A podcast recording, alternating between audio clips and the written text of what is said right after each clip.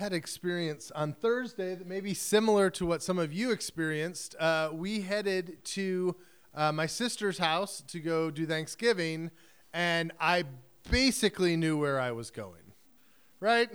Not all the way knew where I was going, but I basically knew where I was going. And so we got going, we were on the freeways, all that stuff was something I could handle until we got near the end and it was like is it this exit or is it this exit? Like i know which exit is too soon and i know which exit's too late but there's two or three in between and i'm not sure which one i take. And so you kind of just feel your way to where you're supposed to be right? You just guess at what's the right way. And of course, asking for directions would be ridiculous. I'm not going to ask for this. I've been there enough times. I should know how to get there. Whether I know how to get there or not does not matter. I am going to do this without directions. And so we kind of like piecemealed our way through it, not totally confident. We just kind of faked it until we made it, right? And it's interesting to me when we get to places where we kind of just make it up because we're not totally sure of what we're talking about. Uh, maybe you guys have watched um, Witness News on uh, Jimmy Fallon. Not Jimmy Fallon, the other Jimmy, Jimmy Kimmel. Um, this is a bit that he does on his show where he comes up with a news story. Often it's a fake news story, and he asks people what they think about it. So um, he'll say something like, uh, What do you think about the president's comments on Wakanda this weekend? Which obviously are fake because Wakanda is not a real country as much as we'd like it to be.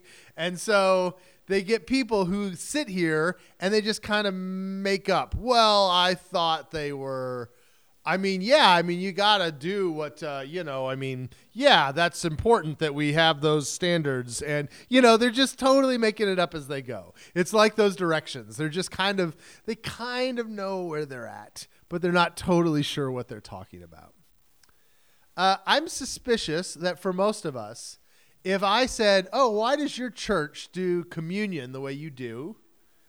A lot of us would be in a kind of a lie witness news situation. We're like, Oh, yeah, yeah, well, we do communion this way um, because it's really important and uh, we love God.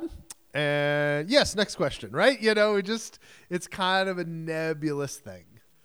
And we're at this point in the book of Matthew where Jesus has his Last Supper and he institutes what we take of as communion.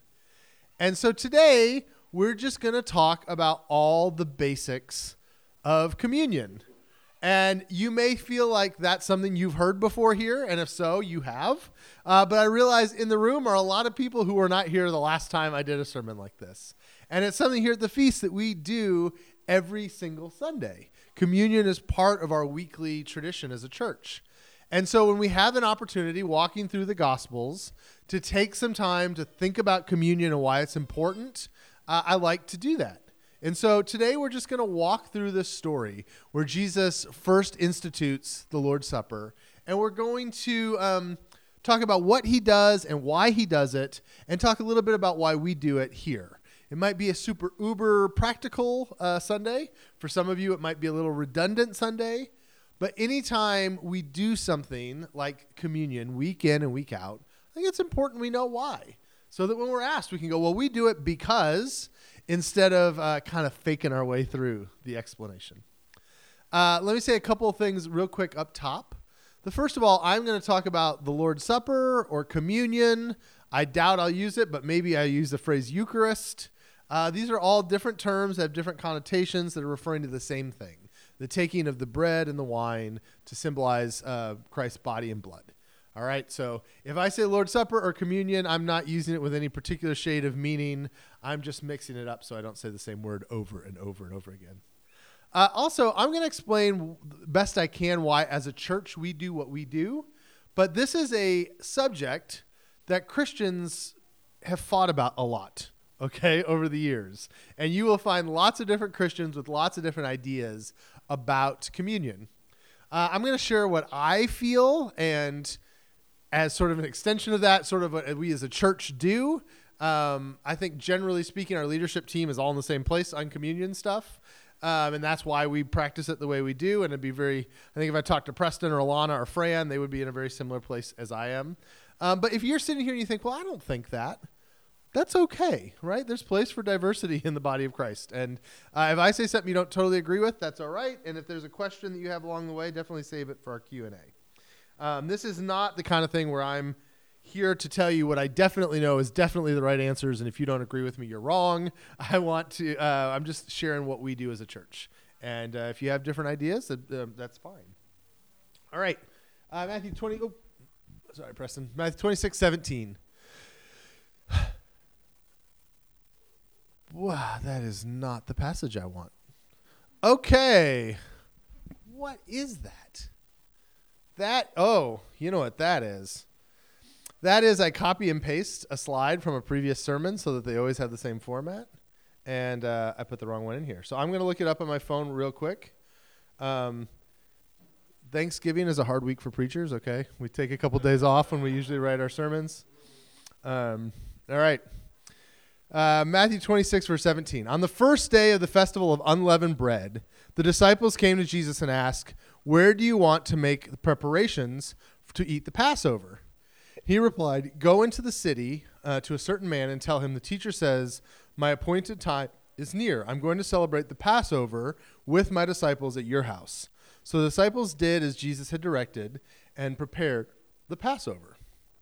All right, so um, first of all, it's important for us to remember as we talk about the Last Supper or uh, Jesus' last meal with his disciples, which then institutes communion, that it is a Passover meal right? Uh, this is something that you probably have Jewish friends who still participate in this every year around our Easter.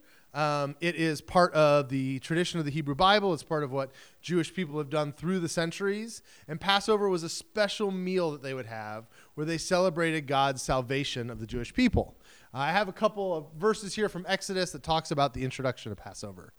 Then Moses summoned all the elders of Israel and said to them, Go at once and select the animals for your families and slaughter the Passover lamb. Take a bunch of hyssop, dip it in the blood in the basin, and put some of the blood on the top and on both sides of the doorframe. None of you shall go out of the door of your house until morning. When the Lord goes through the land to strike down the Egyptians, he will see the blood on the top and the sides of the doorframe and will pass over that doorway. He will not permit the destroyer to enter your houses and strike you down. Obey these instructions as a lasting ordinance for you and your descendants. When you enter the land that the Lord will give you, as he promised, observe this ceremony. And when your children ask you, What does this ceremony mean to you? Then tell them it is the Passover sacrifice to the Lord, who passed over the houses of the Israelites in Egypt and spared our homes when he struck down the Egyptians. Then the people bowed down and worshiped. The Israelites did just what the Lord commanded Moses and Aaron. So it's a Passover meal. Uh, there's a couple things about the fact that communion is rooted in the Passover, I think, that are um, helpful for us. First of all, it's a family meal. Passover would have been a place where your whole family, like on Thanksgiving, gets together and eats together. Uh, one of the questions we get sometimes some churches don't allow children to partake of the communion, and some people do. Well, why does the feast let kids take communion? Uh, well, first of all, it's a choice of parents, right? If you don't want your children to, that's okay. But we allow kids to do it because it's rooted in a family meal. The Passover, in fact, children had an active role. There was a child who was supposed to, uh, here it's just sort of said, hey, when your kids happen to ask you, they created a whole, um, to this day, Jewish people have this like uh, almost play that they do at the dinner table. And one of the children is tasked with saying, Father, Mother, why is this meal so important to us? The children are integral to the celebration of the Passover. And so that's one of the reasons that we, uh, we welcome kids here. Also, practically, um, we have this passage where Jesus has children coming to him, and the disciples try to shoo the children away. And Jesus says, Do not hinder little children from coming to me. Uh, we just kind of believe that allowing kids to take communion, if their parents desire that for them, is a way that we do not hinder children from coming to the Lord, if that makes sense. The Passover is also significant, however, because of this uh, salvation significance, right? This image is a very, uh, a very Christian mashup of these things, but I think it illustrates it well. In the same way that at the Passover there was blood on the wooden doorposts, which would say this household has been saved, this household should be passed over. In the same way, the cross and the blood stained on the cross is this sort of image of a person or a family who has been claimed by Christ and who has salvation from uh, whatever spiritual dangers there may be in the world.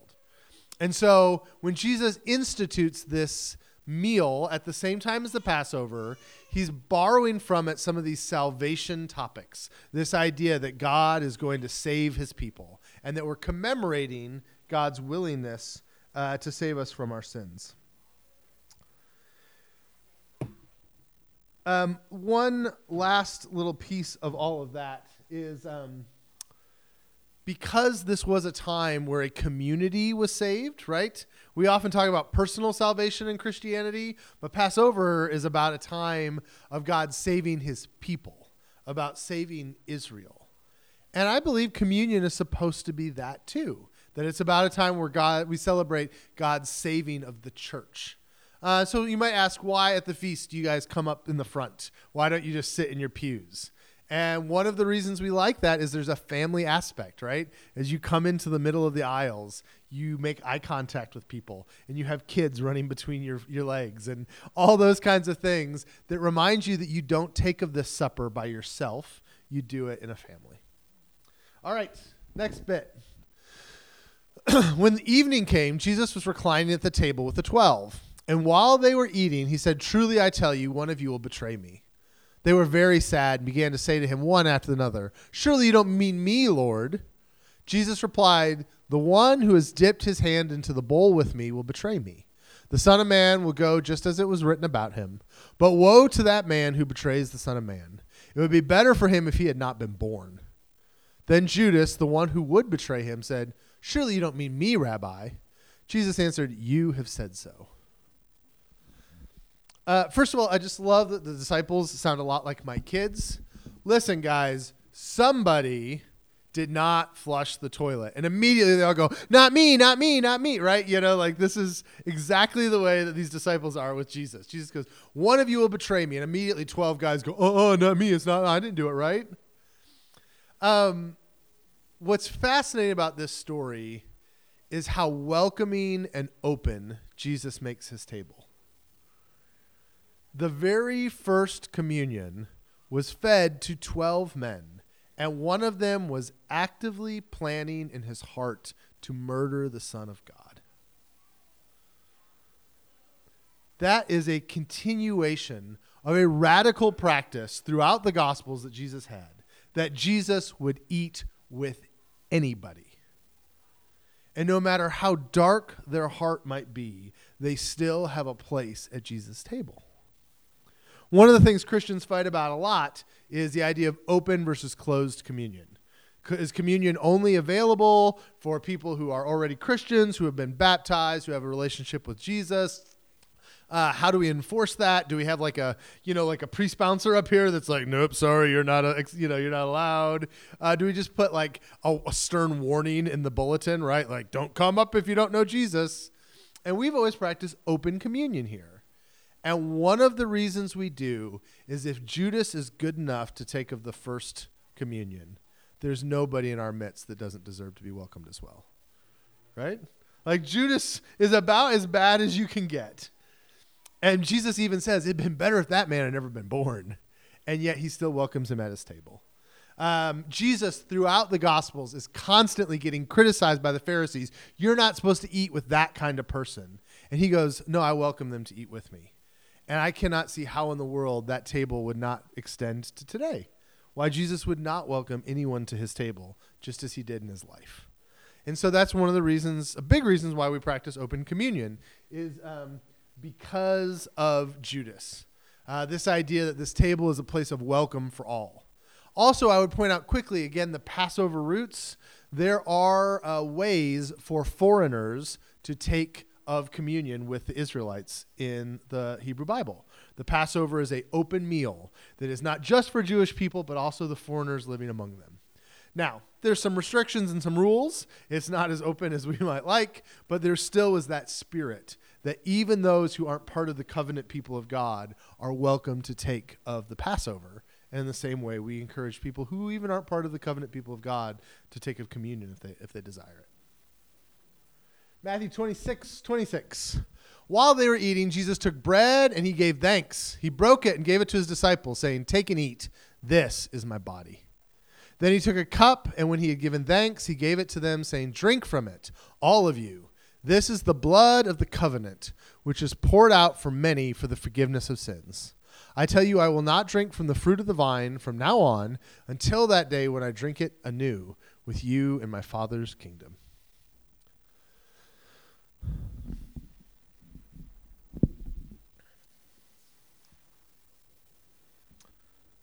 Uh, Jesus lays out the meaning here of communion very clearly.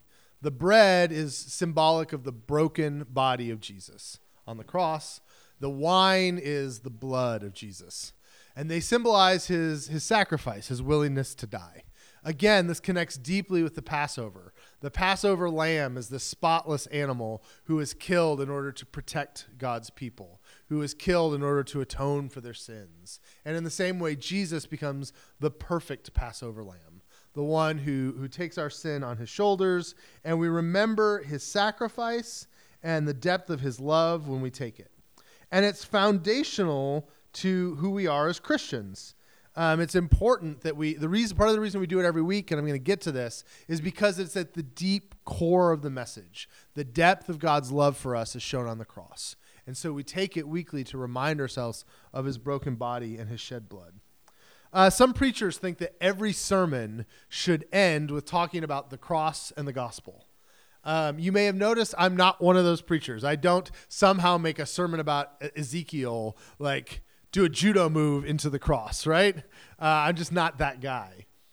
But part of the reason I don't do that is because I know that the cross of Jesus is proclaimed at our church every single week in communion. There is no week that goes by where we do not talk about Jesus' death for us and the good news of his love for us because every single week um, those, uh, those things come up when we talk about um, communion. Um, another thing that we need to talk about here jesus talks about the blood shed for the new covenant uh, covenants are where we maybe don't use as much anymore but covenant uh, refers to several things. It, it, can be referred to as a contract an agreement a relationship um, a marriage.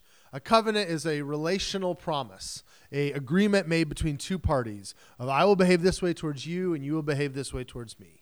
Uh, the classic way we say it in the Bible is uh, Jesus uh, would be, uh, they will be my people and I shall be their God.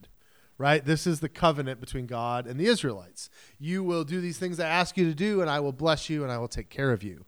Jesus is saying that there is a new covenant, there is a new deal. Uh, that when we when Jesus died, that sacrifice and the temple and the priesthood is not the way that God's going to mitigate His relationship with us anymore. It's now via Jesus and the cross. And that's uh, part of what we do when we take communion is a covenant renewal ceremony. Uh, it's kind of like renewing your vows. I don't know if any of you have done that or been at a ce- uh, celebration where somebody did that, where they go, "Hey, we're married and we've been married a long time, but we want to have a special time where we recommit ourselves to that." And that's what we do in communion. We recommit ourselves to God and we remember His commitment to us.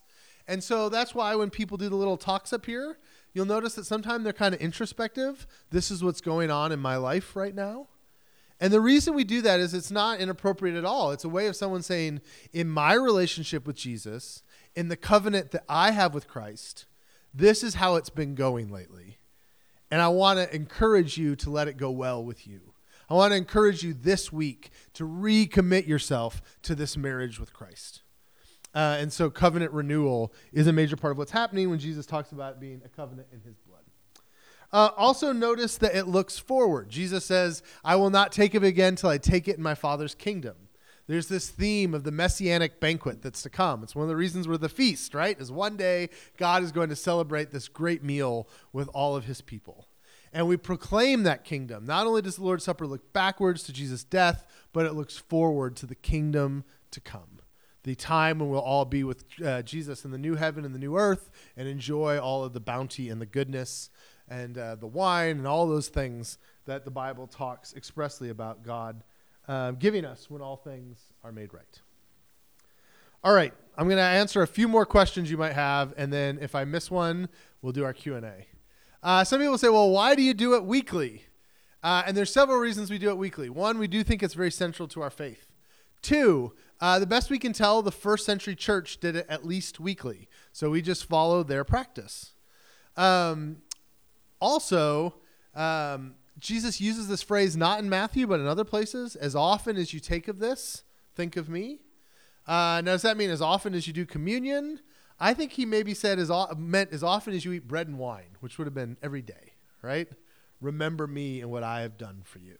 Uh, there is some debate in Acts, but there may have been daily communion in Acts because it talks of them breaking bread every day. And does that mean having a meal together, or does it mean to having communion, or does it mean both? We don't know, but I think there's good evidence that the early church did this um, with some frequency uh, in order to remind themselves of what Jesus had done for them often. Um, second of all, you may ask, well, why do you guys do that thing where you dip it in the, the bread and the juice called intinction? Where does that come from? And I'm sorry, this is a really lame answer. It's just really easy. Okay. Um, I grew up in churches where they always had these communion trays with these little tiny cups and they squirted them with the, the, the juice. Um, that's a real pain in the neck to do every Sunday morning. And when we moved up here, every church that we visited um, did this intinction thing where you take the bread and you dip it in the juice and you take it. Um, and so we thought, well, if a lot of churches in New England are doing that, that's a really simple way to do it. Again, we like the family aspect. We like the fact that we come together. We like the fact that we share one cup without actually doing the real germy thing and actually sharing one cup, right? And so um, there are churches that do that where they just come one after another and everyone takes a sip out of the same cup. Uh, given the disease that is in this church at the current moment, as we mentioned with worship leaders, I would not be a huge fan of that. So it's it really is just a pragmatic thing. There's lots of ways to take it, and um, we don't have a particular value of intinction. It's just something we started doing, and it fits uh, our, our community well. Uh, also, you notice we always talk about gluten free and alcohol free, and some of you are probably bothered by the fact that it seems like the bread has leaven in it, right? So the Passover was unleavened bread, and if I had all things equal, I would use unleavened bread. Uh, but the most important thing for us is that gluten free piece. We have a few members that have extreme gluten stuff. And remember, a big thing for me is that the table is a place of welcome. And the first time Emily Auger came with what she called her host in a bag, she had her own little Ziploc baggie with gluten free bread. And I was like, that's just not right. You should not have to bring your own communion with you, right? Like, you should be treated and welcomed like everyone else. And so we do gluten free, and I have not easily found gluten free, leaven free bread. And so we just do the gluten free to welcome people and the significance of the leaven free bread, which is very important, obviously, in the Hebrew Bible. I don't think is as important in the New Testament. You, you just make decisions. and that's what we made. As far as the alcohol free, um, we have people who have made strong decisions not to drink alcohol, period, for whatever reason, uh, ethical, personal, moral, spiritual idea. Uh, also, we have people, I don't know if we have people, but I would assume that we have somebody or the other who has a history of alcoholism. And so we do alcoholic free juice, alcoholic free, alcohol free juice, because uh, we just wouldn't want to cause a problem for somebody that's committed themselves to not drinking. So uh, that's why we do that. That's all the ones I have. So if you have any more questions about what we do, again, we're very much more in class setting today than we're in sermon setting. Um, these are the, some of the reasons why we take communion the way we do and when we do. Um, I think it's a beautiful gift from Jesus. Jesus gives thanks and he offers his body and his blood. I mean, you imagine the symbolism. When he's tearing the bread and he says, I mean, my body. And he's pouring the juice and says, This is my blood. I mean, for us, that's just rote now. But imagine what that felt like a mere 12, 18 hours before he would see his actual skin rip, before he would see his blood flowing out of his wounds. Um, it's a significant offering of sacrifice. This is my body, this is my blood. And we feel like it's important to remember it and to remember it frequently because it's at the core of God's relationship with us and our covenant with Him. And so every week we take it to remember what He's done, to look forward to what He's going to do, and most of all, to resolve and to steel ourselves for the week ahead. I am going to live in light of this sacrifice every day of my life. And every seven days, I'm going to get a little booster shot to remind me of how important this is. All right. Um, that is all I've got. Do you guys have any other questions today? Yeah. Let me let me make some quick statements. I did kind of avoid, but I think it's good to talk about quickly. Um, we are in a very Catholic culture, right? So we all probably have seen Catholic communion and their particular views. Um, first of all, it's helpful to note um, the spilled crackers in the truck is not a problem in Catholic theology because the way it goes is it's just a cracker until it's blessed by the priest, and then there is a miracle of transubstantiation where it then becomes the flesh of Christ. And that is the point at which you have to treat it with reverence because now it has been miraculously turned into the body of Jesus, right? And that's where they get very concerned about no spilling, no dropping, treating it with reverence, and all those sorts of things. Um, I will say, uh, and this is, I don't love to get into denominational differences, but this is, I think, interesting. Um, our per, our uh, the feast as part of American Restoration Movement Protestantism, uh, Churches of Christ, Christian churches, Disciples of Christ, has a very unique little spot in their theology of uh, the Eucharist. Uh, you have Catholic doctrine and also Orthodox doctrine that talks about this miracle where when Jesus says, This is my body, he literally means, This is my body. Uh, on the other end, you have most Protestant groups. They go, Oh, it's just a symbol. In fact, they will use the phrase, It is a mere symbol. It's just bread, it's just juice it's nothing special. Uh, within American Restoration Movement churches, there's kind of this weird middle position where they say it does not become the body of Jesus literally, but when we take it, Christ is present in its consumption in a spiritual way that is no mere symbol.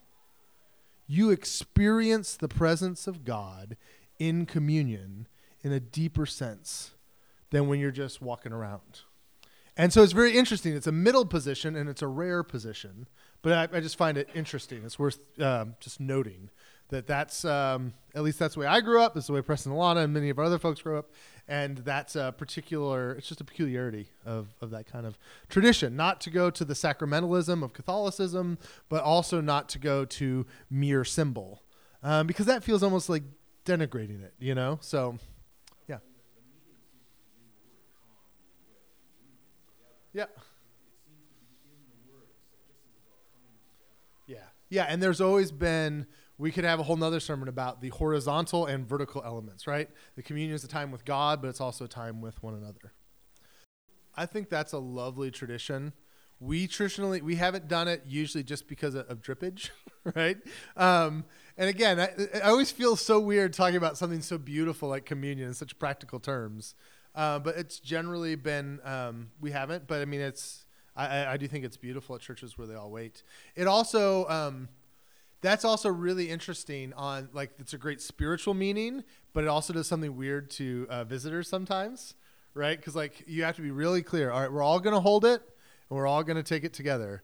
I've been that guy who didn't know we are taking it together, and so I popped the cracker in, and then I'm looking around. I'm like, "Oh, sorry, guys," you know, like I feel really embarrassed.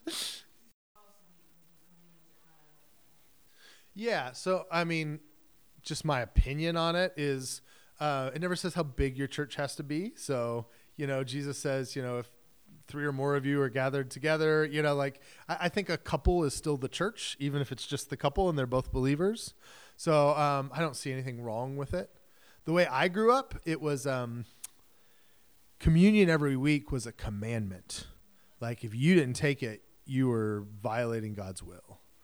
And so we had lots of like uh, on vacation in hotel rooms.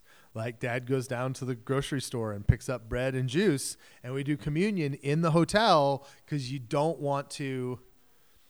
Uh, this will make Fran look bad. The first Sunday that I ever did not have communion in my entire life after being baptized was uh, the Sunday after we got married we're on an airplane all day to Hawaii, and I didn't think it was that big of a deal, and so I didn't worry about it. That was the first time in at least a decade that I ever had a single Sunday where I didn't take it. And that meant like I remember in college, a bunch of us in Paris finding like a shop and like buying and we went to six shops because we couldn't find grape juice that wasn't wine. But like eventually we were real teetotaling good kids. We found you know some welch's in like the sixth grocery store in paris we went to because we had to take it and we couldn't miss and so yeah there's some people that feel that way now i, I, I tend not to see it that way anymore but uh, but yeah, I think it's fine to you know if people want to do it in their homes. I, I know people that do it as part of weddings. I think that's actually kind of beautiful. The idea that my marriage to you is deeply connected with my covenant with God, and those covenants are intertwined in a special way. I, th- I think that's beautiful. I've I've become real low on the rules. You know, like we just try to honor God the best we can. Yeah, Judy. Yeah. Yeah, and I would say um, I definitely respect desires to do that to the highest of our ability. The real problem there is based around a meal, right? And we've talked about this where they would have a meal and the rich people who didn't have to work on Sunday would show up early and eat all the food and get super drunk. And then the other people would come and they'd be like, you know, dripping the last little bit of wine out of the bottle so they could take communion. And Paul said, This is ridiculous. Like, you cannot have union with one another if you're not even, you know, considering one another. And so, uh, so yeah, the idea of taking it together is in response to that passage, and I think that's a beautiful expression of it. Um, but I don't think I've ever seen in a church the type of abuse that caused Paul to talk about those things either. You know, we, we've never had like tiered, like, all right, listen, all of our gold members, if you'd go ahead and stand, um, we'll uh, we'll give you a special double portion.